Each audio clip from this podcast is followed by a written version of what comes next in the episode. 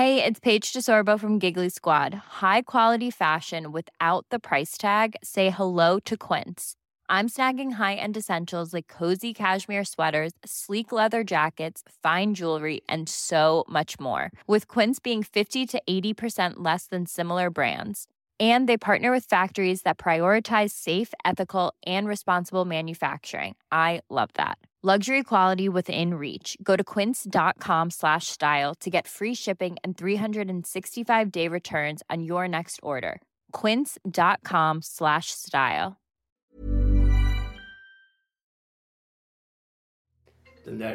Den här bruden som du håller på med, eller ni ska prata inte för mycket nu, det är en podd. Kan vi klippa tillbaka? Ja, får klippa i början. Nöden har ingen lag. Välkomna till ett nytt avsnitt av podcasten Cyril och Stig. Cyril, det är jag, Cyril Hellman. Stig är författaren Stig Larsson. Podcasten produceras av Storyhood. Först vill jag bara påminna om att vi har en ny workshop i kreativt skrivande, denna gång i Berlin. Och det blir från den 8 mars till 11 mars, pris endast 5000 kronor. Vad kommer vi gå igenom, Stig? Jag ser det att vi har hållit på med olika genrer, både jag och du. Alltså. Du har ju hållit på mer med vissa journalistiska grejer som inte jag har gjort. Ja. Jag har ju hållit på med dramatik mycket, va? Mm. Och även då poesi och så. Så vi kan hantera lite olika genrer. Och nu är vi inne på spänning också. Och då, det vi är intresserade av, det är att se en snabb utveckling på samma sätt som vi gjorde i Paris. Precis, det är det vi vill. Så eleverna får vara med och forma utbildningen. Och är ni då intresserade av att delta i den här workshopen för endast 5000 kronor, mejla till cyrilochstig@gmail.com. Dagens gäst är artisten och producenten Andreas Klerup. Efter att ha varit en del i Teddybears och Robins liveband debuterade Andreas 2007 tillsammans med Robin med låten With Every Heartbeat som gick rakt in på Englands listans första plats. Efter det har han samarbetat med flera av Sveriges främsta sångerskor som Giggly, Neneh Cherry, Titiyo och Loreen. Han har också skrivit modern klassisk musik till Stadsteaterns uppsättning av Aniara. Tidningen New Musical Express har utnämnt honom till en av världens hetaste producenter. Idag sitter vi här hemma hos Andreas Klerup på Söder och vi sitter i ett rum som, alltså vår gemensamma vän Olle Ljungström brukade säga att mitt hem är som ett museum, och det var hans också, men ditt är det nog ännu mer. Det är tavlor. Ja, mitt är väl också lite grann så. Ja, ditt också. Ja. Men det är tavlor, det är Star Wars gubbar, det är Pink Floyd tidningar här, det är Miles Davis boxar, bilder på Ace Frehley, Kiss, Abba, Andreas egna tavlor. Och en studio är det också i vardagsrummet. Ja, det är alltså helt omöjligt. Man tänker att man skulle hitta på en film och så ska man försöka inreda ett rum som det här, va. Aha. Och så säger man till en scenograf, så jag gör ett sånt här rum nu, va. Alltså det hade jag tänkt på. Vet du, alltså jag funderar på det. Jag hade ju då när jag gjorde Kaninmannen skulle jag göra ett rum som såg ut som en, alltså någon som säljer tjack, va. Ja. Och jag hade ju ändå varit i sådana rum och jag visste då, så jag tog en tjej som gick på tjack. Ja. Och hon fick ha en straight kompis som var intresserad av inredning. Alltså ingen annan kan fixa det här. Övermöblerat, gör det pedantiskt och samtidigt liksom rörigt på något underligt kombinerat sätt, va. Så det här var Sveriges, va? Nej, här är alldeles stökigt. Ja, alltså, samtidigt är det väldigt så skäl i det. Ja, men alltså jo, men det är också work in progress i och med att jag har fått flytta grejer i studion. Alltså, så är det så här, när man är där så är det så här, helvete, den sladdade inte med, så någon tagit mig fel, så är det så här. Men tanken är alltså, och nu min laptop, den börjar, iMacen på här, hårddisken intakt, så börjar min MacBook så här typ inte förstå att den får en USB eller någon den du gör din musik i Mac. Ja. För när vi gjorde intervjun för några år sedan då gjorde du Aniara musiken som var modern klassisk musik i din Mac, så att du gjorde den. Ja, eller jag gjorde den. Ja, vi spelade in, vi gjorde mycket. Jag gjorde vissa grejer var från faktiskt en Zoom, fast lite större som det är. Och så hade jag en sån här kitar, alltså en looppedal. Så hela introt som går bang, alltså eller bang, bang, bang, bang, bang, bang, bang, Det gjorde jag bara så rått. Sen så fick Kalle Bagge göra stråkar. Men så på skivan så är det... Det var det som var svårt att få ihop. För att många så här recensioner var så här... Man skulle liksom att... Det har bara den där rymd... Klerup elektroner. Det är som så här... Man får att så här... Har du sett Drive? Ja, det låter som dig. Man bara... Har du sett Stranger Things? Eller det låter ju så här, men då släpper jag en EP nu med bara instrumentala som jag sa, men mycket var vi gjorde dokumentär om det också där på Dämba där på... Lyssnar du någonting på Blomdahls musik då till Aniara? Ja, alltså, sen efteråt eller? Nej, det var någon nyhetsgrej som jag såg 2 gånger på en dag när jag var hemma och sjuk och just började intressera för klassisk musik, vilket var typ 2 på Södra Tin eller när Frank Zappa via det var det jag förstod jag kunde knyta ihop allting, alltså det var ju såhär Adolf Fredrik var så här, är det mer trummor där?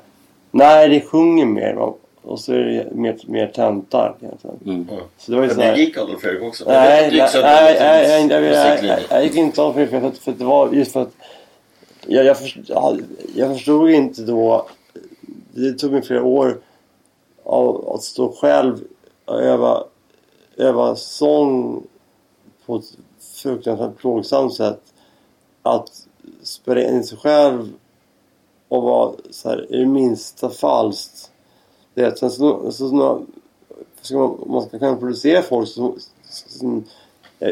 spelat bas bakom Robin bara för att såhär, insåg han såhär okej, jag trycker ner G, men liksom, det säger inget. Men du gick så relativt, jag sökte den och fick göra så här prover, då spelade jag Mozart på bas. Men mina betyg var för dåliga, 2,9, så de bara, du kom inte in här. Men du var en pluggis alltså. Nej, jag räckte på upp med 1,9. Då var det betydligt bättre musiker. Ja.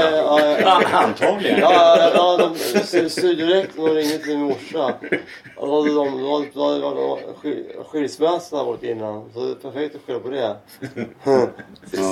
Och mamma, men det var ju alltså, så man fick ju besked först på slutet av höstterminen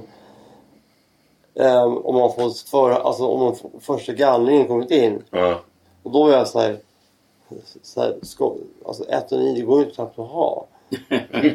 Men det var så här, jag var så här tapp, så var jag satt på en kompis kemin, så att jag var så här så typ 8 började alla tjejer skaffa så här speciella jeans, så var det så här sysäden gick ju snabbt förbi, men inte kemi liksom. Ja, men allt också med 2,9 fick jag istället så här poängförtur för att jag var man på humanistisk linje, för jag gick bara tjejer, så fick jag jobba med språk, så då och det gör jag än idag. Det var så låga krav då, det krävdes. För att komma in på humanistisk krävdes det... Jag kom in i Kungsholmen som att det lite gymnasium precis. Jag har skett fullständigt vad jag hade för betyg. Men var du Umeå då? Ja, när jag hade 4 och låg i på 9, men däremot på gymnasiet hade jag 3,4 i Umeå. När kom jag flyttade hit? Alltså jag flyttade från Skellefteå, farsan var byggjobbare. Skellefteå? Ja, okej. Och det var hög arbetslöshet där och på vintern... Jag var fast i 3 dagar.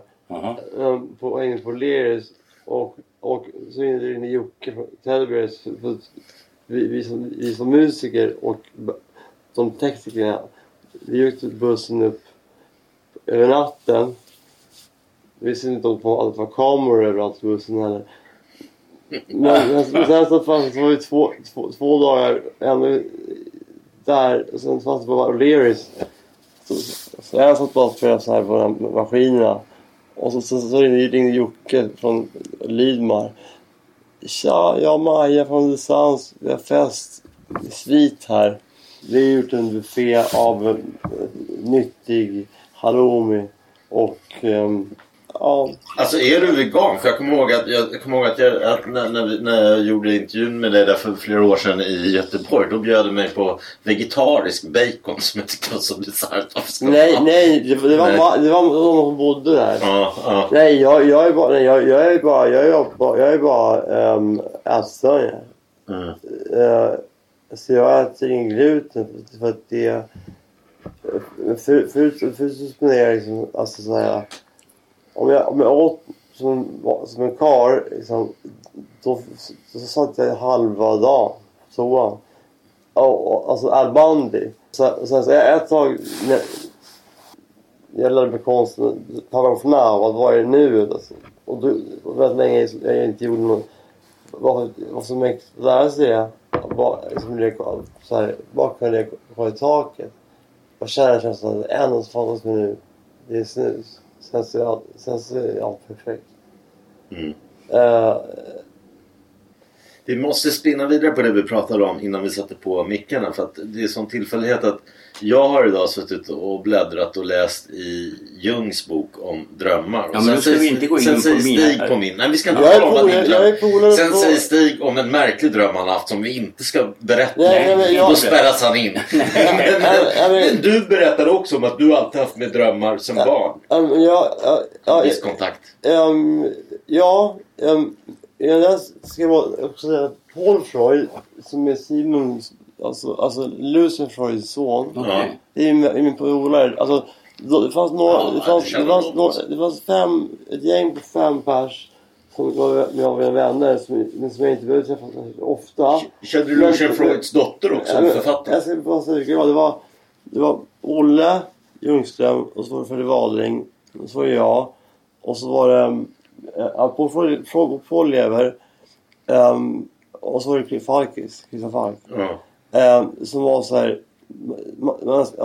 alla istället burk för framtiden, så att det bara är i huvudet, och så kan någon trycka på någon sjuksköterska som är så vänlig, och om man verkligen vill så kan man ta fram dem, alltså trycka på power, men man har ändå någon som bara nu sova, så trycker man stänger av.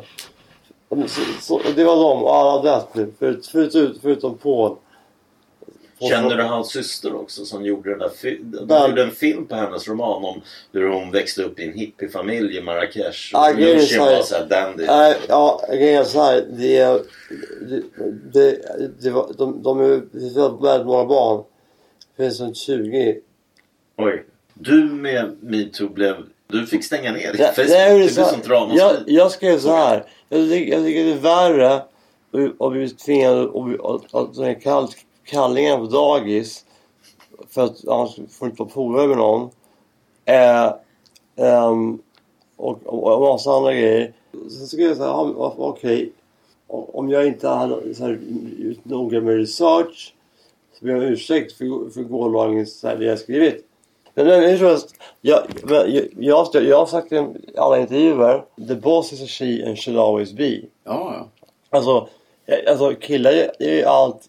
Det är ju allt det vi gör. Det är ju att det är faktiskt, alltså det är därför man kan vara rockstjärna om man bara att man bara blir sedd, liksom. Det är det folk blir, liksom. Så det är så här, men att förstöra familjer för någonting som någon inte ens har blivit dömd för 10 år sedan. Man vet vilka som är ens vänner. När jag som inte ens blev anklagad. Det hände mig var att min vän, som jag räknade som vän, skickade först ett frågetecken så alla kunde se. För det första skrev. När jag skrev det andra, då skrev jag: lägg ner telefonen nu, killen. Och jag räknar dem som vänner. Jag tycker då tog det hus i hälsiket. Då kom det så här hjärtan som man hör på Facebook. Jag avskyr den här skiten då. Men liksom, och då hällde det bensin på. Och då blev det så här. Och sen så skrev jag en rolig palindrom. Jo, jag såg dina inlägg. Jag tyckte de var mer humoristiska, men det gick så långt att du fick typ stänga ner din Facebook. En tjej, alltså folk som jag har känt i hela livet, men folk som typ så här, alltså bra. Men jag har aldrig vågat gå in på Facebook. Inte ens på någon annans dator. Jag avhåller mig från det på samma sätt som att jag är rädd för spöken. Jag är rädd för Facebook. Jag fattar. Du blir utsatt. Men du blir utsatt. Alltså, jag är minst. Men du är ändå bara på linjen. Men du har alltid egentligen har rätt. Det enda jag har gjort är att jag varit uppriktig. Och sen har jag fått skit för det. Men i det långa loppet, va. Alltså när jag gjorde den här grejen på Opinion Live. När jag åkte tunnelbana eller buss. Kommer gamla tanter fram till mig och tackar mig. För att du är en av de enda som är uppriktig här i Sverige. Vem kan man lita på? Det får jag också säga. Alltså, det är faktiskt inte kul när man helt plötsligt blir fel. Den saken är inte rätt. Felciterad. Den saken är orättvisa. När man faktiskt förlåt för så mycket och förlorat mycket av livets ens värdighet. För att man tyckt något orättvist. Och det har jag alltid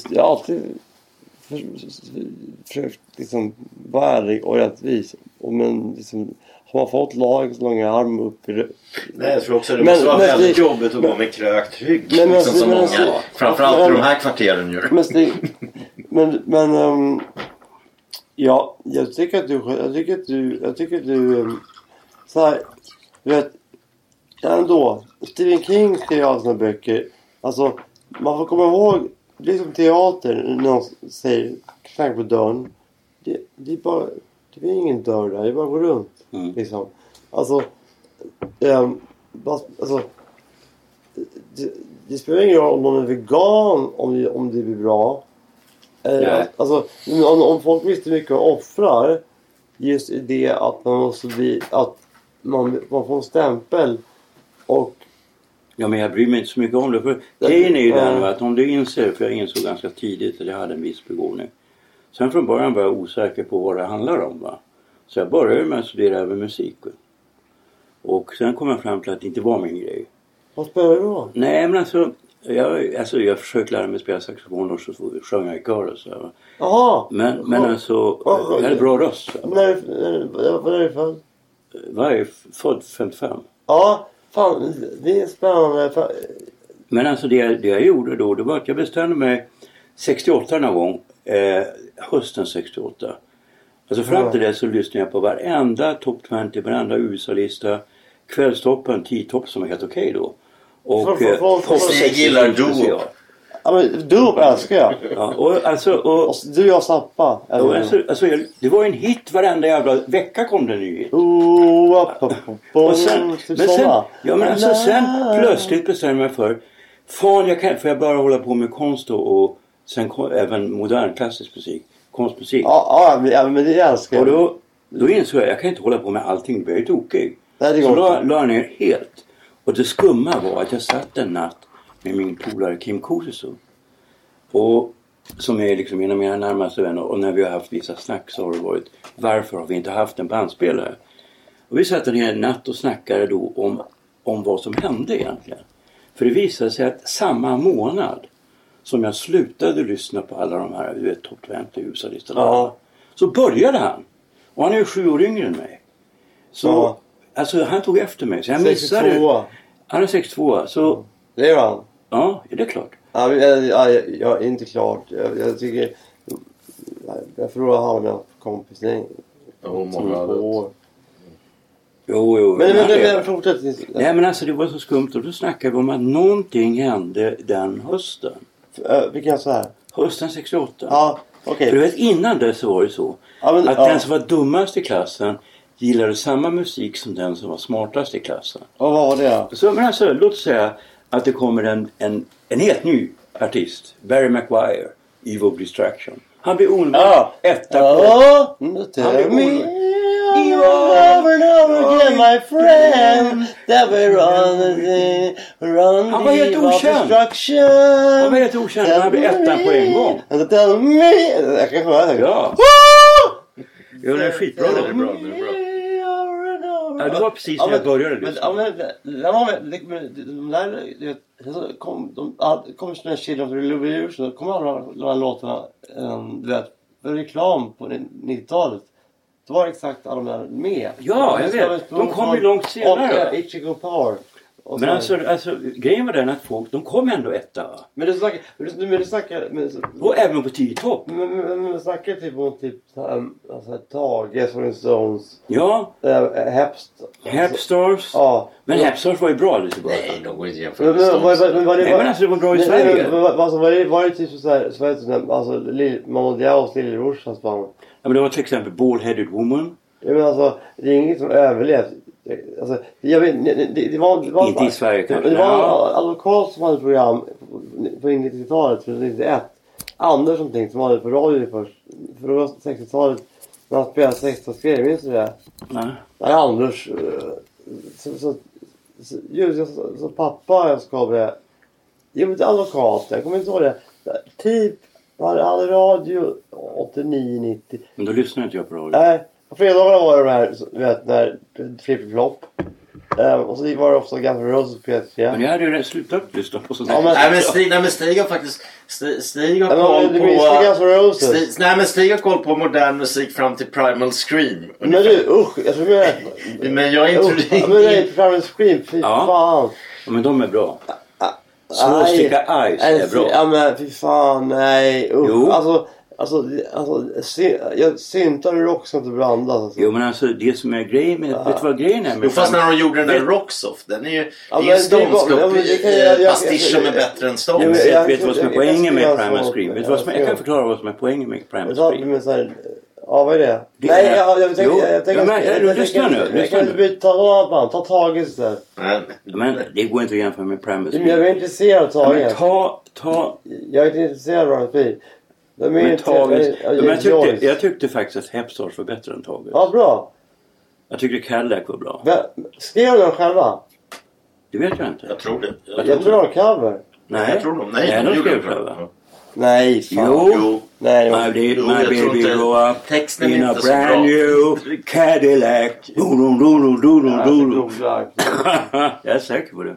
Ja, men alltså, och Ball-Headed Woman, den texten skulle aldrig ha skrivits av någon. Det här är inte för att det är någon tävling. Det var för att jag det som händer. Vi är de sista som kommer minnas hur det var när den inte mobilen fanns. Alltså, ja. Men låt mig, Andreas, låt Stig säga bara vad det var med Primal Scream. Ja, alltså, grejen med Primal Scream, det var att de lyckades på något sätt kombinera den här grejen med techno. För när techno kom och kallades för acid, va? Jo, men eller house. Så var det någonting kvalitativt nytt. Och sen lyckades de kombinera det med den nordengelska eller skotska fattigdomen och skapa blues av det. Förstår du? För det fanns någonting tekniskt i technon som de övervann med den här låten Primal Skotska Ice. Jag har hört Aphex Twin. Nej. Lyssna på Aphex Twin och skivbolaget Warp. Aphex Twin, Ambient Works. Brian Eno. Ja, Brian Eno. Jag köpte Brian Eno när han kom. Alltså första plattan. Ja, den vita med den vits, du vet. Men det var fan hur gammal var jag? Life in the Bush of Ghosts. Ja, men det var senare grejer. Men jag köpte precis när. Jag vet precis. Jag köpte Roxy Music första. Jo, men det var ju... Ha! Ja, men de var inte dåliga. Nej, jag vet. Det var jag tycker den Song of Europe. Men sen Avalon. Ja. Då. Puff. Ja. Men alltså. När det blev faktiskt 8-8. Det fanns så mycket pengar. Så, vet, jag kom in i här just när pengar började gå ut. När folk kom i alla jeepar. Och så hade de så här kanagusjackor med specialstickor som för att om man hamnar vilse i fjärden så bröt man en kolsticka och så blir man varm. Ja, men det går ju bara från en jeep till dörren. Ja. Liksom. Och det var excess. Liksom. Och det var inte bra heller. Nej, men alltså pengar är bra. Jag är ju förra året var rik. Nu är jag fattig. Jag gillar att vara rik. Men alltså samtidigt, pengar är samtidigt inte bra. Om jag lyckas med min plan, då hjälper jag dig. Ja, det är bra. I vår... Nej, men Andreas, Stig, om vi ska komma in på Andreas och hans musik. Ja. Som sagt, Stig tappade ju intresset efter Primal Scream. Jag introducerade honom för din musik igår, lyssnade vi på. Ja, jag tyckte det var bra. Men på en så här obestämt sätt. Man gillar ju något deluxe så gillar man inte det. Vad spelade du upp då? Ja, det var... Fan, var det först? Det var den här, en hit. Jag spelade första hiten med Robin. Och den är ju intressant för att jag kommer ihåg att... Alltså, jag är ju musiker i grunden. Även om jag inte var så lyckad. Men just den låten, den börjar ju på tretakt. Basen exakt, går i kvint. Exakt, du fattar. Och refrängen är bara en gång. Ja. Och den är både dur och moll. Så så är det titeln och sådär. Det texten är också. Fan, det är det här för det är svinget mitt dam. Det är det här. Jävlar. Men vem gjorde den? Robin sa till mig att hon gjorde den. Ja, sa hon till dig? Alltså hon är vad? Hon pratade som att hon hade gjort. Hon gjorde texten. Jag har ett track som jag skickade till henne. Så skrev hon en melodi och en text till det. Som handlade om min relation med min flickvän. Som slut. Så vi spelade in videon. Då var vi ihop. Så slut med att spelade in videon. Jag hade börjat på 2,5. Det var under Klerup. Jag hade två personer. Hon var Bergman som de sa att jag... Ja, den är bra också. Ja, det var första låten jag gjorde. Mm. För jag kom på att jag kunde göra som Falkis. Jag kunde göra gästsångerskor. Men så tog jag en gammal låt som jag hade gjort. Som jag hade skrivit till Barry McGuire. Som jag sjöng på själv. Som heter All My Own Again. Med Elo. So if you want it, straight from the core. Every minute I'm in a show that amazing is so. Oh, it's like you. Yeah. One is all I know. Hey, ah. I forgot what I know. Hey.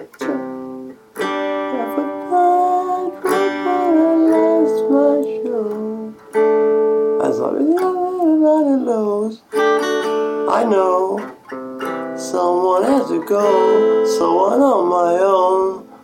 Så kommer riffet, just det, så var det.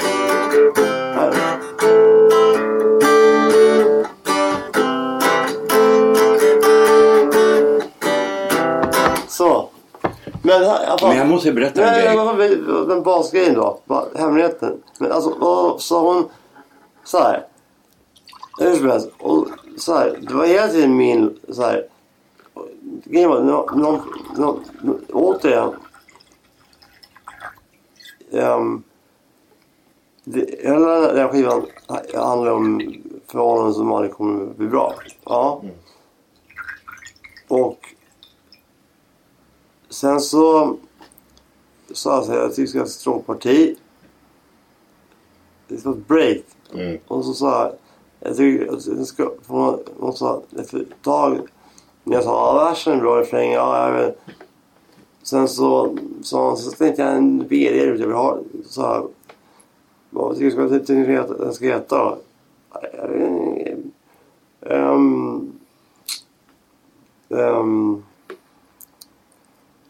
I'll look back. Men så här, vi gör så här för jag visste något hade. Eftersom hon skulle sjunga på den så kommer i alla fall några lyssna. Så var jag så här, för om den skulle gå dåligt då skulle jag inte få göra en skiva. För jag hade gjort den låt som inte gick bra. Ja precis, för du var debutant med den här låten. Ja, det var min andra singel. Jag gjorde en bra för Get To Jazz Out. När vi stod om Terry Caster och Powerpop. Men så jag hade liksom ingen budget någonting. Jag skickade runt akapellan till de hippa DJs i London så remix gratis från som brorsan kände film och sånt. Och sen så dök den upp från om de kunde med på hennes platta i England och så skulle den heta Robin with Klerup. Och sen så var inte jag dummare än så här, Eller först skulle inte ens mitt namn med. Sen sa jag så här. Och sen så... Ja, sen så sa jag så den är 50-50. Ska jag säga. Jag skulle säga att det är det mest... Alltså jag skickade henne 2 tracks. Fick hon välja. På den som är 3M och den som är With Every Heartbeat. Och jag började med Heartbeat med att spela med Melotron hos Jocke Åhlund. Och så spelade Sebbe som på Rich spelade in det. Och så spelade in olika bastoner. Varav en, därför blir det så här. Först går det ingångsledare. Ja. Och så kommer det här.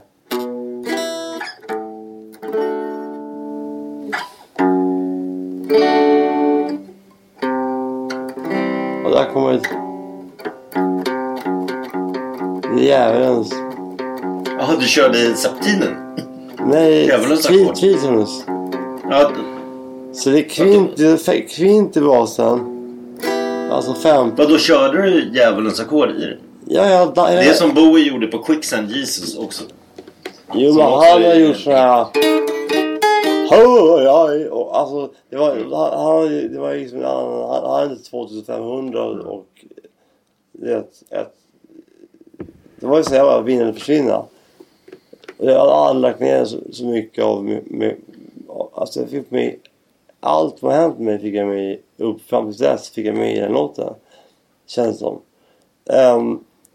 Men hon frågade, hon skrev till och med okej att jag skriver om det i din flickvän. Så att även om hon skulle alltså först så skiter jag i jag var med henne och spelade piano här Storbritannien för att hålla koll för att hon snackade mest om Claes. Och det jag skrev, det hade varit något, det hade ingen som hade hört.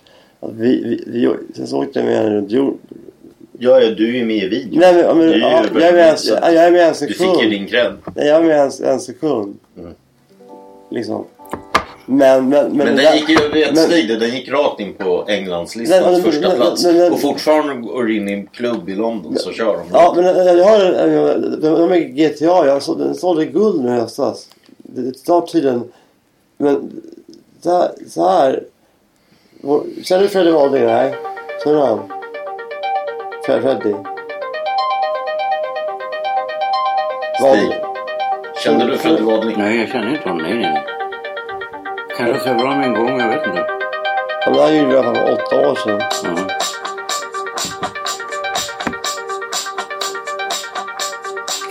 Nej, men alltså jag har ju... Alltså även om jag inte har haft någon koll på det här va? Nej, för det var ingen funk på 80-talet. Jag vet. Vortex. Ja. Alltså jag tycker om Primal Scream var det sista. Nej men alltså nu säger du det sista. Men jag gillar just den här låten Små stycken Ice. Det måste jag säga. Ja alltså. Jag får ofta det.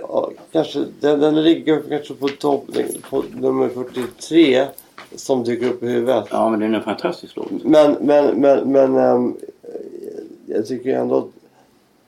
Ja, jag ska berätta en grej för dig som inte jag berättat för någon överhuvudtaget på de senaste 20-30 åren. Det är ju ganska lämpligt att berätta det för dig.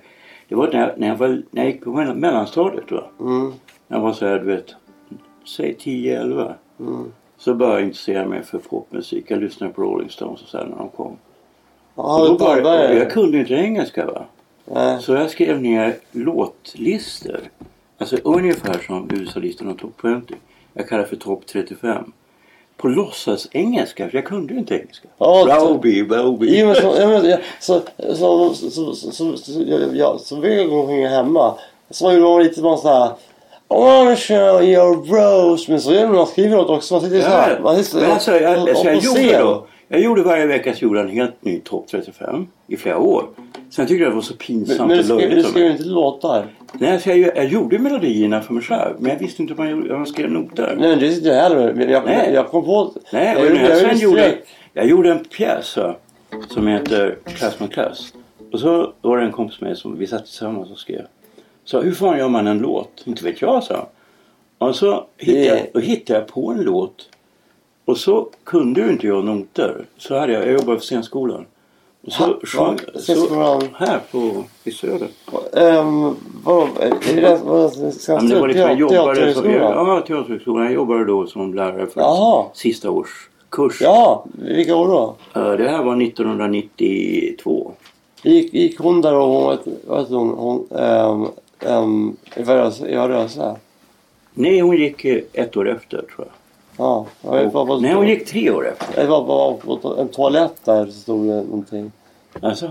Ja. Nej men alltså lyssna nu. Alltså, då sjöng jag den här för den här tjejen. För jag kommer ihåg melodin. Och sa hon, det här är ju en riktigt bra melodi. Och jag hade gjort text då på svenska. Och hon skrev ner noterna. Så noterna finns kvar någonstans. Jag har dem inte. Men alltså det är den enda låt jag har skrivit. Vi borde... egentligen är det så här... Det är faktiskt så det är så här... Det kanske det gör, men det är så här en podd ska vara. Ja, två personer som faktiskt har gjort saker som folk tycker om. Pratar med någon som är bra på att ha sin grej, det är det som det går ut på. Ja. Vi vill träffa folk som är nyfikna på och som vi respekterar och tycker gör något bra. Ja, men det där är liksom, efter serotin så blir jag antimusiker. Ja. Bara för att jag, min trumlärare Morgan Ågren som är... Ja, jag vet, samma band. Mm. Ja, som jag träffade och snackade med senast i förrgår.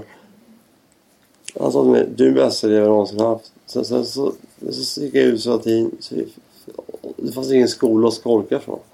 Ja. Det är en jävla skillnad. Ja. Du kan inte skolka på en skola som inte går på. För först var det någon som saknade när någon kom dit. Så var du vart. Ja. Sen så var jag ingen som bryr sig. Sen så var jag. Ja. Jag var inte rädd för att den hade den här uppmärksamheten. Men det är som helst. Vad ska jag säga med detta? Nej, men Stig och jag pratade om det igår att du har ändå det här att du när du har lärt dig något till fullo då vill du söka nya vägar och det är ganska få. Så det här kunde inte mitt jullov köpte jag en bok som heter Belting och så lärde jag så här. Det är ett problem. Det kunde jag inte göra innan. Alltså det var så hittan Harry Potter finns en dörr där, en dörr där. Så kommer det någon så här, liten mellan där de hoppar in i någon film. Mm. Jag hade sett Harry Potter. Men det Stig jag snackade om att du ändå söker nya vägar. Det är lite Miles Davis, Bowie och det är många. Jo, men det var ju samma sak för mig. Vet, när jag började skriva så tänkte jag då när jag gjort autisterna. Nu får jag inte göra något som liknar den. Och sen ska jag försöka skriva en normal roman utan att ha läst någon normal svensk roman. Och det blev en nyår som jag läste faktiskt om igår. Jag läste om den till slut igår. Stig läser om hela sin kollektion en gång per år. Nej, det gör jag inte. Det var flera år sedan jag läste den här. Men alltså jag upptäcker ju hela tiden nya grejer för jag var ju omedveten om det. Och det där är så jävla svårt att förklara för människor som inte håller på med konstnärlig verksamhet. Att du vet fan inte exakt vad det är som du gör. Som gör att du gör det du gör. Men du litar på att det är bra för du har lärt dig att du vet vad det är som är bra. Ja, det är så här. Ja, exakt. Jag vill säga att vi ser saker man aldrig ska säga nu jävlar innan så här. Nu alltså det man ska efterfesta. Man ska vara med en kvinna. Och man gör musik. Alltså, när det spelar det är väldigt bra sätt. Ja. Nej, alltså, men tänk jag tror de flesta människor fattar det ännu bättre om man tänker så här. Men tänk dig en resa. Du ska resa ut på Interrail. Jag är klar på sista. Om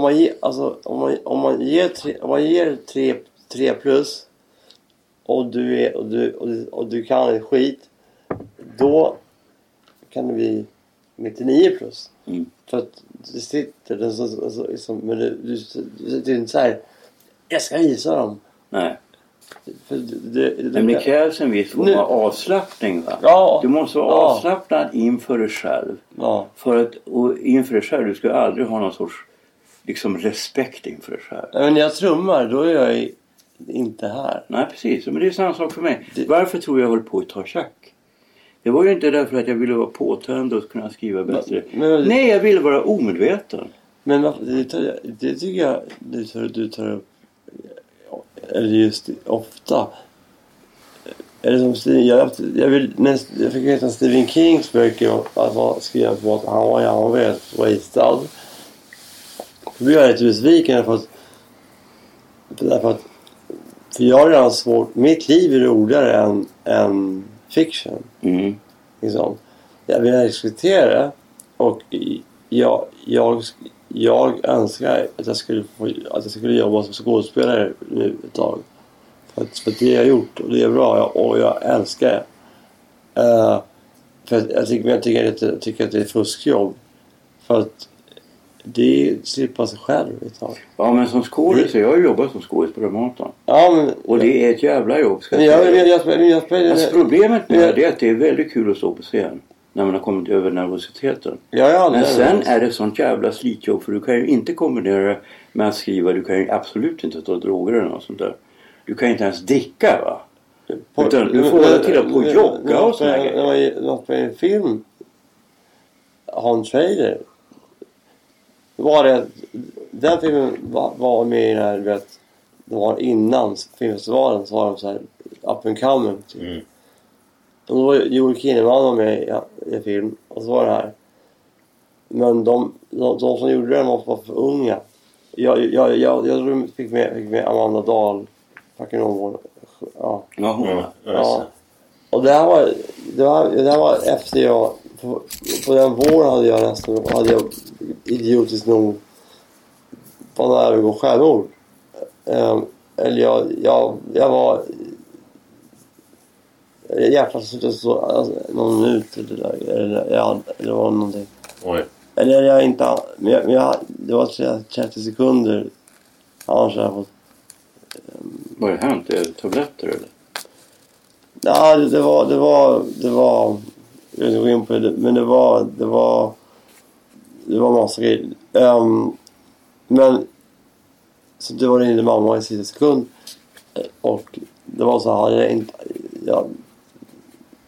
jag lät det gå några signaler så misstänks från nästan hade jag tappat den så hade jag inte orkat få upp den. Okay. Men jag lyckades så då var det så här okej. Det här är ju liksom ett tecken. Ja, det var det första tecknet. Sen så sa jag så här jag kommer som någonstans ringde om den och så han skickade över nummer till en väninna och så här. Och så kastade Magnusson in i en frans och var gravid liksom. Så jag vet, det är fruktansvärt. Men då kommer man tillbaka så här som i den här filmen Being a Markowitz. Ja. När man åker så här runt och så vaknar upp. Ja.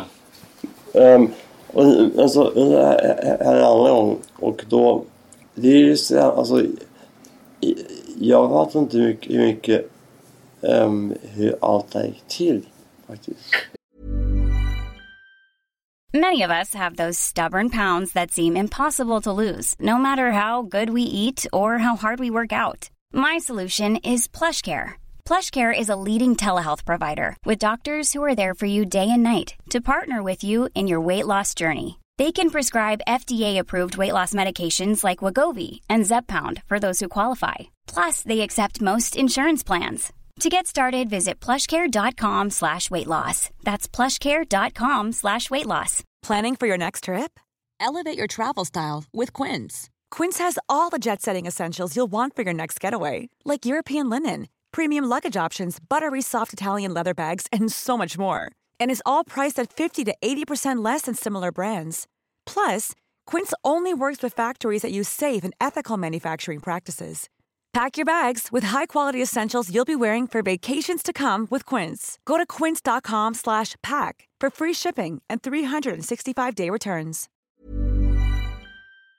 Jag har intervjuat Nicky Six i Motley Crue. Han var ju tekniskt död. Han berättade också om den där tunneln. Alltså det verkar vara något. Nej, men inte var, men det kom också andra gången när det var inte alls var behagligt. Första gången var det behagligt för att jag fick en annan. Alla gånger var andnings. Då ligger det på den avvägen.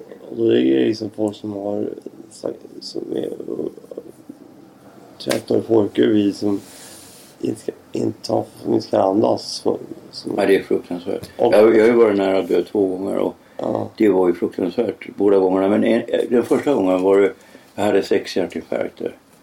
Och då får du ingen luft och hjärtat håller på att slås ut i kroppen och det är bara rakt av ångest. Det är ju hemskt. Alltså. Det är rakt av ångest. Nej. Det var då jag fick, då bestämde jag mig för att sluta med droger, va? Infarkt? Ja. Det är fruktansvärt. Attack, då koft. Då. Ja, det kommer smygande först, va? Infarkt. Ja. Men du fick inte infarkten på droger utan det är mer att... Jo, första gången var det. Men de visste ju, jag visste inte om att jag hade ett ärftligt hjärtfel. Ja, min farsa var ju elitorienterad. Han var bäste svensk i landskamp mot Finland och så här, va? Så de kollade hans hjärta, det gjorde de redan då, va? Ja. Så upptäckte de ett blåsljud på hjärtat och då fick han sluta. Ja. Han slutade när han var 19-20 år. Har du samma grej? Jag hade ju samma grej. Hans brorsa och hans mamma och jag. Då får vi inte... Jag vet, jag frågade då en läkare som jag känner... Och berättade att jag tog då och drog. Det här var ju fan i slutet av 80-talet. Va? Du är opererat? Jag är opererat med, va? Har du sån här defibrator typ? Nej, men jag har alltså en kalvklaff i hjärtat. Ja, de byter klaff. Ja, cool. Och grejen var ju den då att sen finns det en risk då att operationen går fel. Ja. Och det värsta som kan hända i princip det är att du får bakterier i ja. Och det fick jag. Och det gjorde ju så jävla ont att det går inte att föreställa sig. Alltså jag har aldrig varit med om en smärta som påminner om den. Jag bad bara om mer morfin när jag var på sjukhuset. Då sa de, okej, om du får mer morfin så dör du. Och alltså jag fattade ingenting. Det var så fruktansvärt. Och till slut så fattade de, jag måste in till Karolinska och blixtopereras. Och sen låg jag då där och så bytte de ut då. De bröt upp på bröstkorgen igen, va? Ja, så du är i klubben. Så det ser ut som open heart. Ja. Och så... körde de in en kolplatta så du skulle suga ut bakterier varannan dag. Mm. Så... Jag kommer ihåg... Nej, men innan din operation, jag gjorde en... Jag skulle trösta dig och tycka att jag gjorde en smart jämförelse. Men tänk dig så här, att ha sex med en kvinna som har AIDS.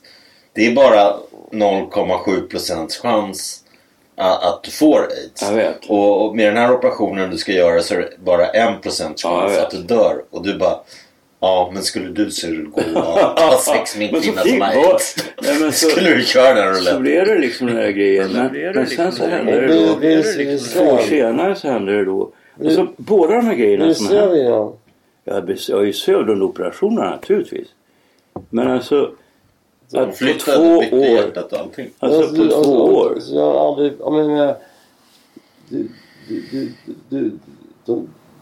De släckte ner det. Så släckte de upp det. Ja, precis. Men alltså, sen händer det mig då när jag åker buss. Och det här, alltså, på de här grejerna, alltså jag har levt ett ganska hårt liv. Men ingenting av det här har med det att göra. Utan det har att göra med ärftliga grejer. Ja. Ärftliga grejer. Det är inte mitt fel. Nej, men du. Och sen så då, andra grejer händer. Jag åker buss i frid och fröjd och sen plötsligt bara känner jag är väldigt sjuk. Så jag går av vid nästa hållplats, min hållplats som jag bor i, va? Går in på min samkrog och säger, kan ni göra en kopp te? För jag mår väldigt dåligt, jag känner mig jättesjuk. Men, och så gjorde de te och så bara spydde jag, kaskadspydde jag rakt ut i luften. Jag fattar. 7 gånger och då ringde de i ambulans så hade jag 40,2, va? Nej, jag hade fått blodförgiftning och de visste inte var. Så jag fick ju då lägga mig i alltså bredspektrum antibiotikadropp. Och sen fick jag då ligga där tills de hittade vad det var för bakterier. Så jag låg där i 6 veckor. Och det var ju till slut är du ju ganska sjukhusvan, va? Du accepterar, jag är ju i ett sånt här läge. Ungefär som du på kåken. Alltså, det här är ju inte så jättekul. Men vadå? På psyket eller rehab eller sjukhus. Man fick underhålla sig. Jag underhåller mig mest med att försöka gissa var alla invandrarbrudar kommer ifrån. För jag är så bra på namn, va? Jo, men det, alltså om de ser ofta är det bara att testa varför farsi som säger jag skulle säga shuma berfamayen. Farsi jag kan några prata. Nej, men alltså andra gången här då hade jag en slang i mig. Jag vaknade upp och så min då var det svärfar Anders Widorf. Anders Widorf? Ja. Jag känner honom. Ja. Fan, vi läste filmvetenskap tillsammans 1976. Och sen en annan skum grej. Det måste jag nästan berätta. Nej, jag vänta, låt Andreas berätta först. Du får köra först. Ja. Anders Widorf. Och då sa han, jag vaknade upp och så sa han, min dåvarande svärmor Gunilla Linn Persson, hon första hon sa du ska inte känna någon skuld, alltså för det första hon sa men sen började jag garva åt ett skämt för det var skämt, det var så abstrakt, så var jag som hade och så kom jag att tänka på ett skämt när jag började garva och då eftersom det hade hänt att min mor med hennes hund. Jag såg hos henne för jag exakt samma grej som första gången. Jag hade satt en självstation som jag inte visste hur jag skulle komma ur. Och bara för att jag var tvungen att förstå hur min farsa hade agerat. Alltså dumt nog. Men ja, det var så. Nej, jag vet inte. Det kanske är efterkonstruktion. Jag trodde på det, men jag sa bara fan. Det var liksom mitt i allting. Man var mitt i allting. Och då, det kom, alltså, folk knackade på när jag skulle komma hem.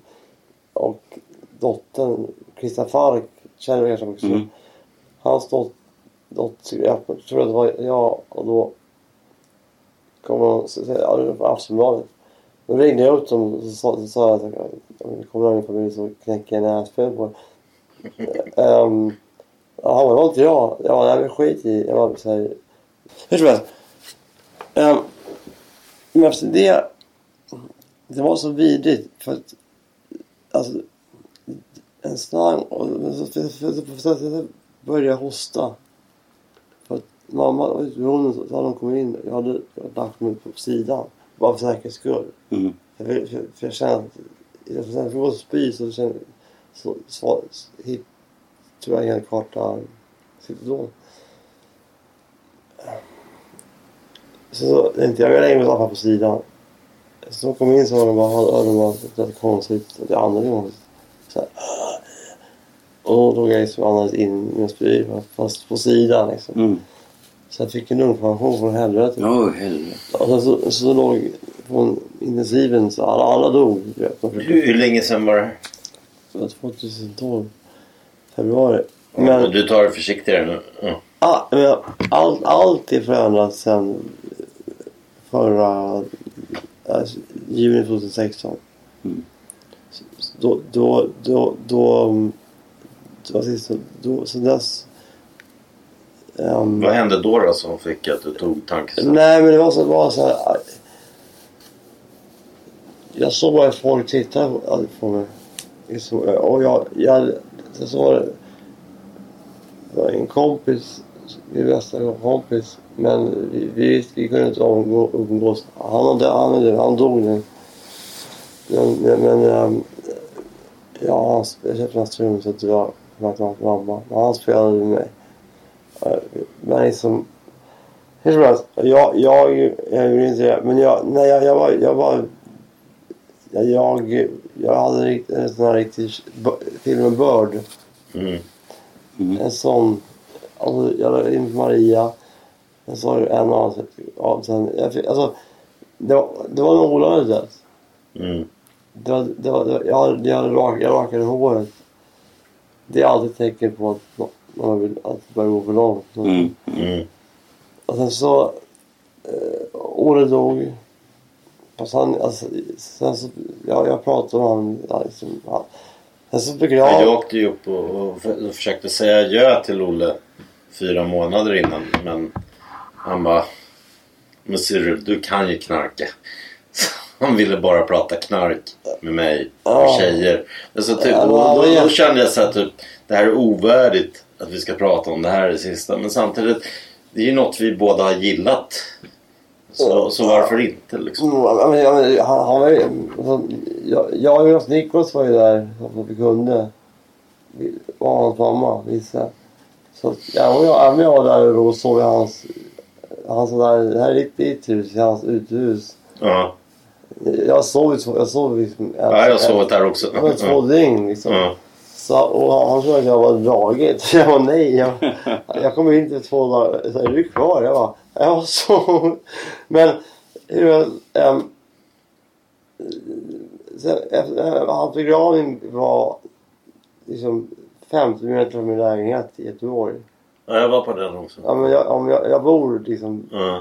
Ja, skumt. Och det är lite skumt. Och jag känner av han. Jag pratar med honom då. Men hur som helst. Ja, jag kände också, alltså, men, direkt när han dog så jag skrev varje dag. Och jag skrev som brev till Olle i 1 månad. Det var säkert, sen skrev jag en god listare. Men sen så... blev det för mycket. Och sen så började det finnas rykten igen som inte var sanna, men som var inte bra. Rykten om dig?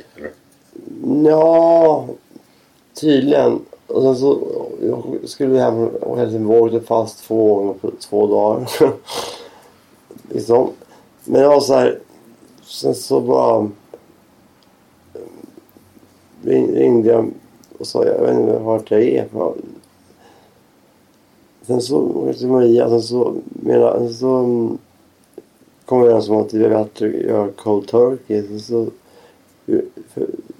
förutom en medicin som inte som en vaccinväxter som är man kan inte bara sluta på något sätt. Men du väl ett vaccin? Ja, jag har ju tagit det va. Ja, men det är som man säger att liksom, jag vet, men det är liksom en sån här som är till för antidepressiva som innehåller noradrenalin. Ja, så de är glada, de är Prozac with a punch. Ja. Och sen så Ritalin för det. Okej. Okay. Och det som började käka då, den sommaren. Jag var hos morsan. Jag var först på Maria. Och först fick man på Maria avvägning och allt. Väggarna, det dunkade. Jag har varit där en gång och det var helt fruktansvärt. Jag tror att det, men i alla fall... Efter det så kände jag så här, det var så jävla tråkigt där, vet. Mm. Alltså jag gick dit av misstag. Därför jag skulle då gå till, för jag tyckte att jag drack för mycket. Och då tänkte jag skulle träffa en alkoholläkare. Så var där ingen alls. Ja, men då gick jag fel. Det var hade flyttat till från C till D eller något sånt där. Och så hör man hur dörren slår igen efter en bong. Och så har jag på en gång, fan jag är fångad. Så jag går fram. Nej, det är aldrig. Ja, men jag kom fram dit och så nej, då kan jag mycket till. Ja, men alltså kom igen. Jag kommer dit och så säger jag så här, ursäkta mig men de tog ju mitt lägg va. Och så, men kan jag få tillbaka det? Jag tror att jag har hamnat fel. Nej, det går inte. Nu får du sitta här. Så jag fick sitta där i flera timmar bland en massa galna människor. Alltså det var väldigt tur att jag var ganska samlad som person. Var på det? Nej, jag hamnade på liksom intaget. Ja, intag, man ges intag. Ja. Ja, där folk, där sjuksyrorna är så här, de är hjältar. Alltså, det kommer någon full som där. Jag ser. Han som var läkare var ingen hjälte, men sjuksköterskan var helt okej. Det fanns en hjälte, Ingvar själv. Ja, men de var, alltså det fanns några som kom in och tog rond och så är det 7 stycken unga personer som känner igen en som ska ta mot magen. Men efter det i alla fall så kom jag ut. Jag checkade ut för tidigt. För att jag kände mig... Jag hade haft en avsändning. Ja. Så fick jag min gitarr. Det ska gå. Sen så fick jag krampattack. Så jag skulle på sjukhus igen. Efter det upp till landet. Mamma. Och så märkte jag bara så här... Nej, men det är inte kul längre. Nej. Man, alltså, det var skönt också. Morsan var så här... Hon bara, jag orkar inte med alltså, det är för jag stod till henne så här, när hon fick var sjuk, så var jag sur på Stig, jag bara, nej, du tar ingen Stig, då kommer inte att sätta dig. Och det här var så här, alltså, jag gjorde så dumma grejer, fast det här var bara några år sedan. Ja. Så här, och nu är jag 39, och jag känner inte, jag ska förtjäna 37. För att jag tänkte, när jag ska vara 41 så tänkte jag att jag ska spela golf på grått år. Men det blir ju aldrig så. Ja, men jag tror det här året så kommer det hända en massa grejer, det vet jag. Nej, men din mamma hade rätt. Så, vadå, som det slut på daltandet eller? Nej, men jag var trött på att folk tittade på mig med den här blicken. Ja, men visst är det så. Alltså, det är hemskt, jag lovar det. Du är ju en offentlig person. Jo, men det är så. Jag vet exakt vad du menar. Ja, och så hinner de alltid säga... Ta hand om det. Ja, jag vet. Alltså, det är helt avsvärt. Jag har varit i exakt samma situation. 90-talet. Ja. Jag la ju av med alltså, knacka tungt 2000. Och på 90-talet när jag var riktigt jävla fattig hade jag hjälp av en snubbe från ön, från lösningen som vadå? Kan vi ta en paus och ta den här storyn? Yeah. Kommer du ihåg den? Ja, jag kommer ihåg. Kan vi ta en pausa. Ja, det pausa. Ja. Okej, då fortsätter. Nej, men vi går vidare då från döden, nära döden och plötsligt eftersom vi lever. Vi gör ju bara människor deprimerade när de lyssnar på sånt. Ja, men så här. Vi går vidare till din musik. Ja, vad var det som gjorde att jag tyckte att det här nu var bra? För alltså det är ju så att när jag har någonting, alltså även om inte jag kan någonting om musik så där va. Så hör jag på en gång, alltså kom igen, jag arrangerade Ebba Gröns andra spelning januari 1978. Jag upptäckte Bob Hund. Nej, det heter det Docenterna. 1980. Nej, Bob Hund också. Men Docenterna. Ja, alltså Docenterna upptäckte jag då innan de hade spelat in en platta. Ja, men, jag tyckte att de var bra. Bob Hund. Ja, men det var Conny Nimmersjö. Han spelade på en privatfest 1986. Det är världens band. Ja, men 1986. Ja. Och den här kornen är liksom liten och lite så här, vet. Ja, jag vet. Och så gick jag fram till honom och sa så här, grabben, och så tar det lugnt, du är inte liten och så här, va? Men du kommer bli en rockstjärna. Ja. Och jag har aldrig haft fel, va? Ja. Och sen kan jag berätta då, när jag hörde Arne Brun, jag och den här, du vet han, vad heter han? Han som var gift med kronprinsessan. Jag misslyckades. Ja. Jag hade naturligtvis tänkt gifta mig med Victoria och bli prins. Hon stötte på mig. Ja, men jag tänkte ju gifta mig med henne. Hon stötte på mig. Hon stötte på dig. Vad är du inte prins för då? Jag frågar min farsa. Vill du bli farfar till kungen? Ja, men vadå? Det är väl coolt. Ja, men... Så träffade hon Daniel och jag träffade... Så var det så här... Men... Så min fru hälsade på dem och det var... Som att hon märkte att hon hade berättat för honom. Och han var cool med det. Alltså det var så respekt. Ja, vi träffades respekt också. Alltså jag måste berätta, det här är så sjukt. Ja, alltså, jag är ute, men vi tar en story. Ja, det är en bra story. Men alltså, vi är ute med ett gäng då, som jag umgick med. Gamla värdetransportrånare från förorterna. Vi går omkring där på Surplan. Och så säger jag så här, grabbar. Alltså så här invandrarkiss, svart och tre från Serbien och så här, va? Chile. Och så här, vänta, jag känner lukten. Jag har aldrig fel. Ja, just det. Jag känner lukten av kronprinsessan. Vi går på Spybar, hon är ute ikväll. Ja, men Stig, du är så tokig, va? Vi kan inte, hon hade fel byxor på sig. De kom in överallt. När var det här? 94, sommar 94. Ja, sommar genom sköt. Ja, jag var ju med i gänget, va? Jag träffade dem i 3 veckor. Men då är hon... Alltså... Hon var riktigt snygg. En kompis som var med och som räddade massa. Jag kände vakten som dog. Jag kände också någon lite grann. Alltså, jag gick ju där. Ja. Men alltså, då går vi istället på Sturkompaniet. Vad är det där då? Alltså, nej, men jag brukade ju gå. Jag kände ju vakten och sen den döva tjejen som blev skjuten. Nej, men vi går upp då på Sturkompaniet. Och de här killarna, de kom in överallt. De brukar ju vara beväpnade, va? Och så går vi upp på översta våningen. Och de börjar klappa så här. Så att folk ska resa sig upp i fåtöljerna. Så att vi ska sitta där, va? Så är det här året också. Och sen, då reser sig alla upp. Och så märker jag en massa korthåriga snubbar snacka i telefon. Fan, är det här från? Det måste vara säkert. Och då står de där. Och då står de vid baren med en snubbe. Alltså kronprinsessan Victoria. Ja. Och då går jag fram till baren och ska beställa en gin tonic. Och då kommer hennes pojkvän då, Svante Tegnér. Ja, han var också upp med hon som jag var kär i, Katrin Harenborg. Ja, nej, men då säger han, är inte du Stig Larsson? Ja, just det. Åh, jag vill träffa dig, så här. Då säger han, men presentera mig för din väninna. Ja, det här är Stig som jag berättat så mycket om. Och då säger jag så här, jaha. Han säger, Svante säger att jag måste läsa komedin 1. Nej, vänta nu lite grann. Du förstår att min pappa läser alltid mina böcker innan min mamma får läsa dem. Och då så hade han läst dem och så ringde han mig. Och då sa han, du Stig, nu har jag beslutat mig för att mamma inte ska läsa komedin här. Därför att den är så jävla snuskig. Alltså den är bra, men den är så jävla snuskig. Va? Alltså din egen far så. Ja. Och då så sa jag det att, du vet, min pappa sa till min mamma att hon inte fick läsa den. Så jag tycker att en kronprinsessa bör inte heller läsa den. Och sen, det coola, det var att sista sommaren farsan levde. Han dog 2005.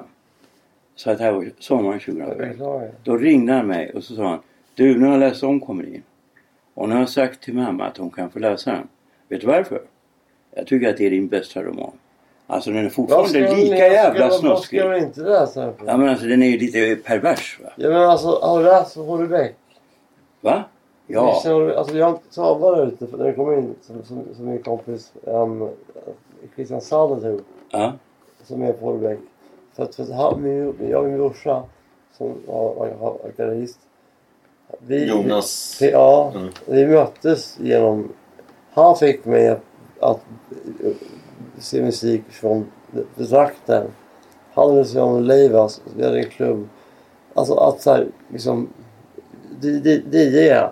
Alltså hur packas och alltså jag tänker inom. Du menar vad musik ger till människor? Ja, det har ingenting att göra. Jag tycker jag är så här. Jag är så här. Ja.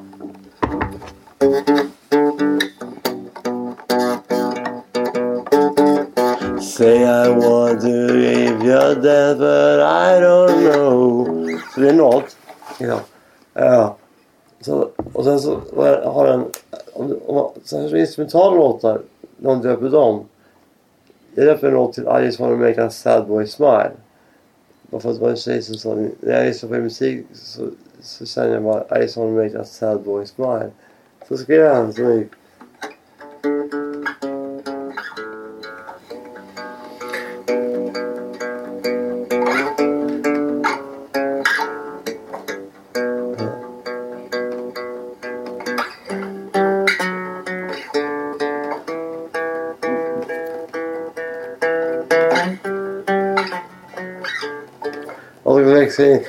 Så hade jag bakom mig vi hade visuals. Bakom oss hade vi den där NASA-planen som flyger upp och filmar och flyger motoren 86 som kraschade. Ja. Nej, det hade inte. Det hade jag filmat vad det var på Word. Då var det The Colors of the Rainbow av en slump. Och så idag inser jag så här, fan, det var inne av betroende. Det är inget bra energi ut. Men det var en hyllning till människan kan. Men hur fort det kan gå snett. Du vet var regnbågen kommer ifrån i Bibeln? Nej. Jo, det var så att när Gud gjorde då syndafloden. Ja. Det är det som skiljer Gud från andra gudar. Det är att han funkar lite grann. Så när jag läste Bibeln oktober 1998 så jag helt knäckte. För jag fattade då att det var sant. Salter. Och när jag läste Bibeln från början, den första Mosebok, så är jag helt ställd. För jag identifierar mig med Gud. Det är ju naturligtvis lite härligt. Ja, det gör jag. Men det enda sättet att fatta den, va? Mm. Och då så gör han då syndafloden på grund av att när Guds söner upptäcker att vissa av människorna föder vackra döttrar, så tar de dem till hustrur. Och då så bestämmer han sig för att sänka människans ålder från 120 år, som man nu vet är människans ålder.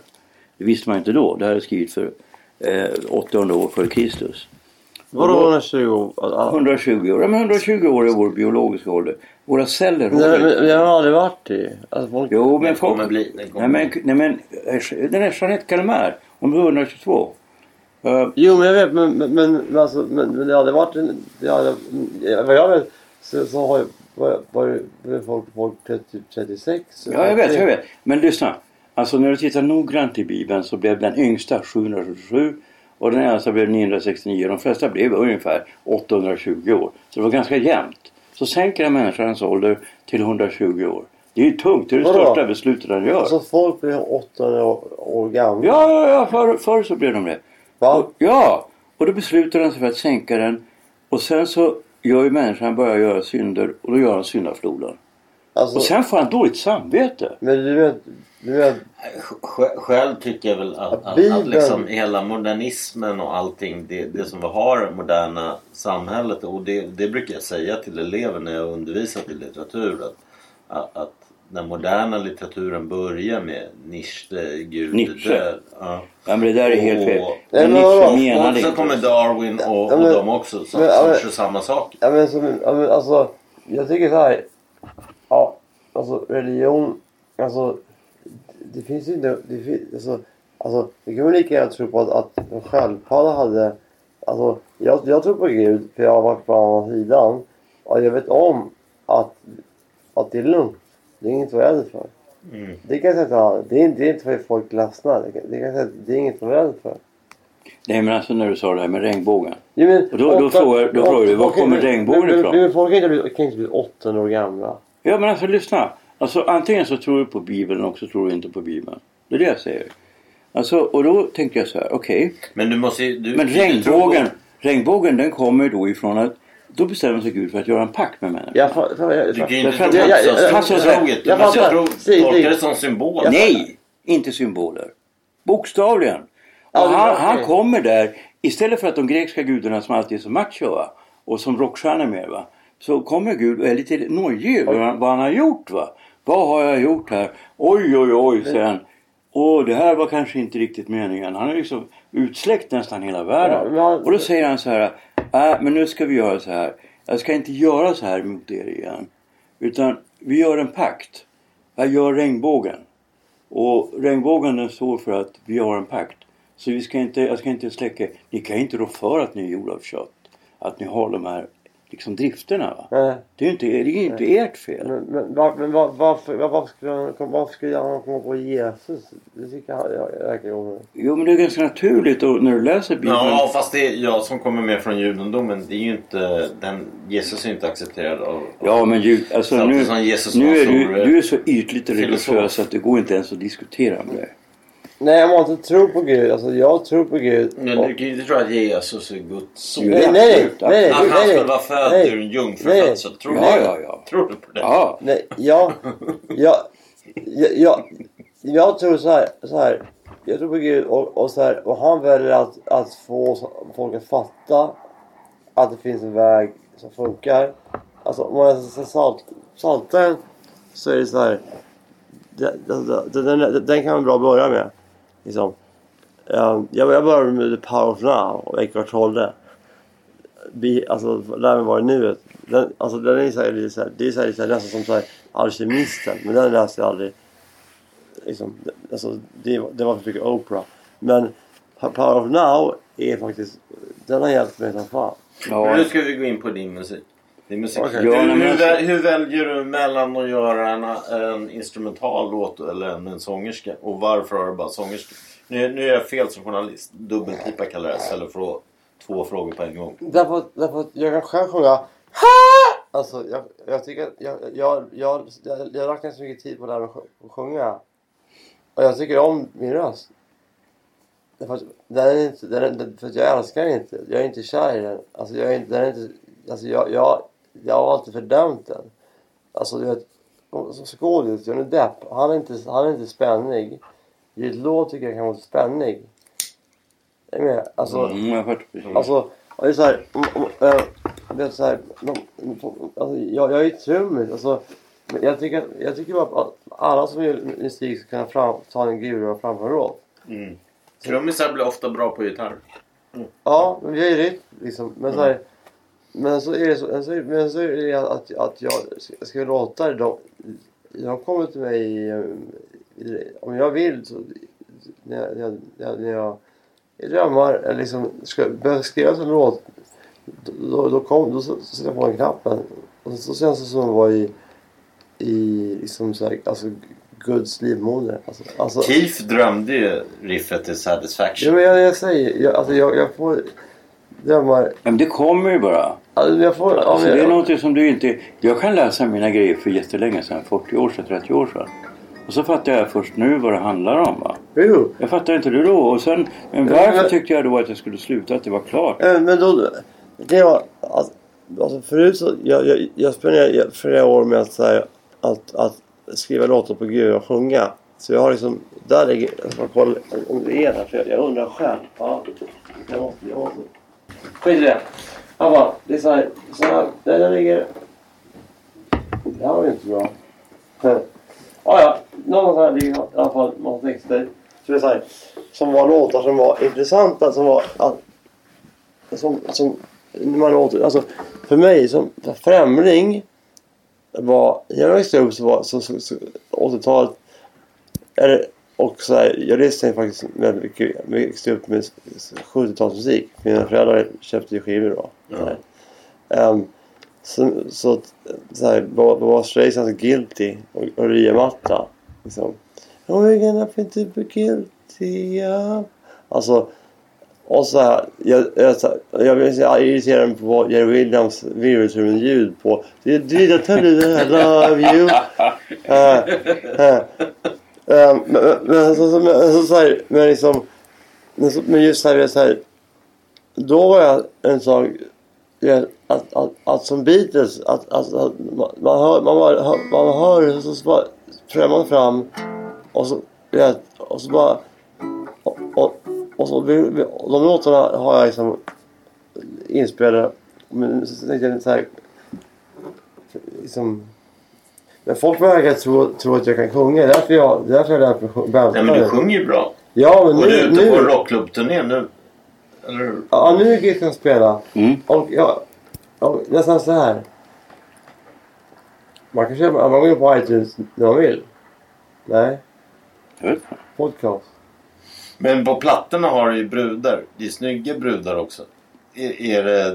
Därför eller är det... Ja, men det finns ju en spänning. Nej, det är... Ja. Alltså jag menar att det finns... Det är ju samma sak för författare.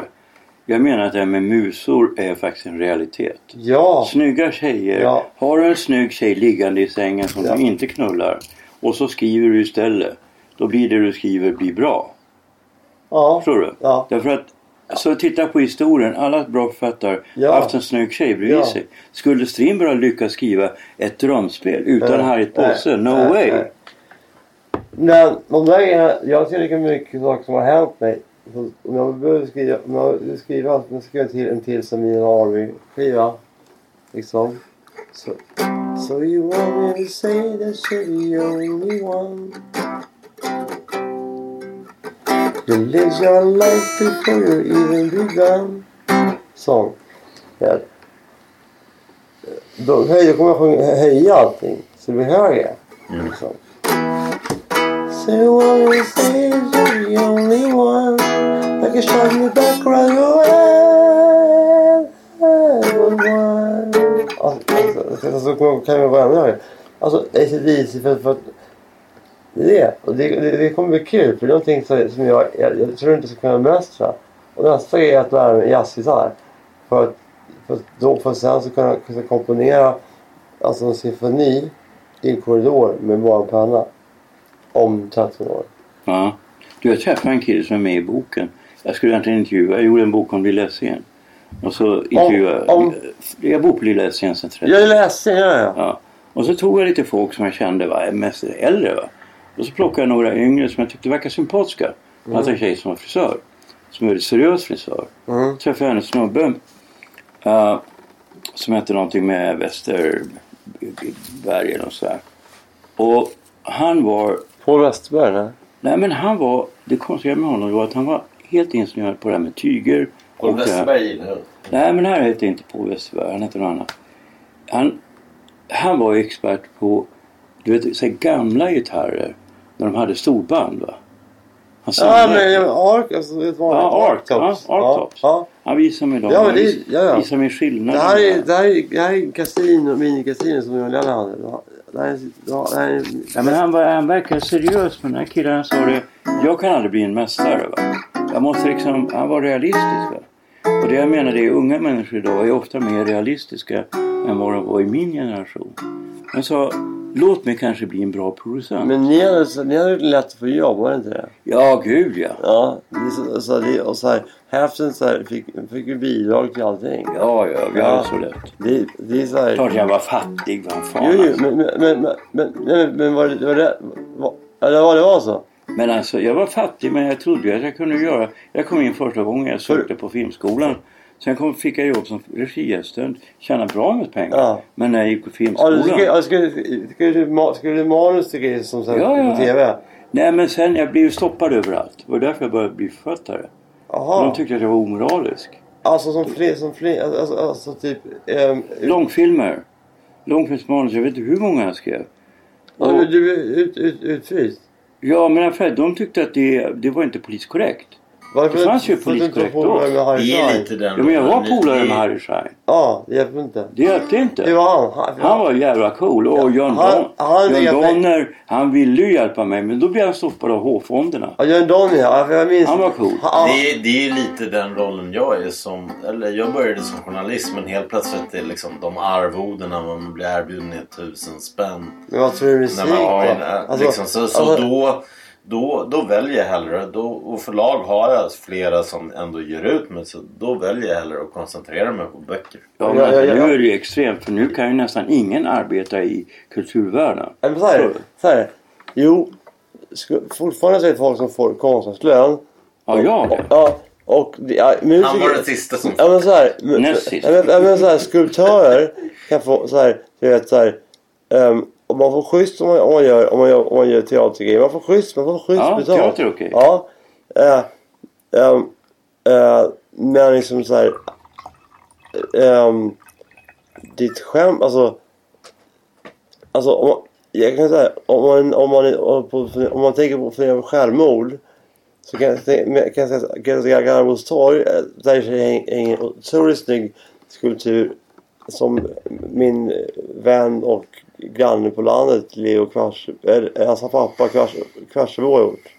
Ja, som är asfin. Men jag ser en sån här skulptur som man inte ser av brons, som är en hund och där. Ja. Och sånt kan ju få någon som vill hoppa i vattnet. Liksom. Mm. Men om folk åker musik, jag kör bil och sitter på E18 och i kö. Ja, och så är det P3, så är det så här. Så är de korrekt. Antingen, jag har aldrig trott att jag skulle bli så. Men så en dag, då gick jag dit ändå. Och tänkte att nu kommer du ta det. Och så hoppar jag ner i dammen. Och så var det typ Christer. Som du är sin P2. Som jag faktiskt ska ha program i sommar. 3 timmar varje söndag. Ja. Och då är det så här. Då är man så här, yes. P2. Ja, så kommer Classic Rock. It's easy. Bra. Och så kommer den lugn. Och så kommer svenska. Men så lyssnar jag idag. Alltså, det lopas ju bara. Men folk man känner sig hellre lite smart efter något än dum, tycker jag. Ja. Alltså, folk är smartare än man tror. Man vill inte fördumma dem. Nej, men det är det som händer i dagens samhälle. Ja. Det är att folk fördummas hela tiden. Ja. Och när du snackar med dem om det här med, som jag håller på med då, om kvalitet, va? Ja. Så är ju vanliga människor, alltså vet, arbetare då, som... Fan, jag borde levt då, alltså. Och det här var ju på 90-talet, och när du frågar dem, va, har du någon gång varit med om att du har sett en film som du har hyrt och och liksom varit oenig med den personen om det här var bra eller inte. Alltså det kan vara olika inställningar till det med man och kvinna, klassfrågor och så. Men det är liksom mer politiska grejer. Mm. Någon kvalitet, va? Mm. Hur fan ska jag kunna regissera skådespelare som Harriet Andersson, Ernst-Hugo Järegård, Börje Ahlstedt på Dramaten om inte de trodde på att det jag sa var sant? Micke Persbrandt, vad fan, jag som upptäckte honom. De litar inte på dig.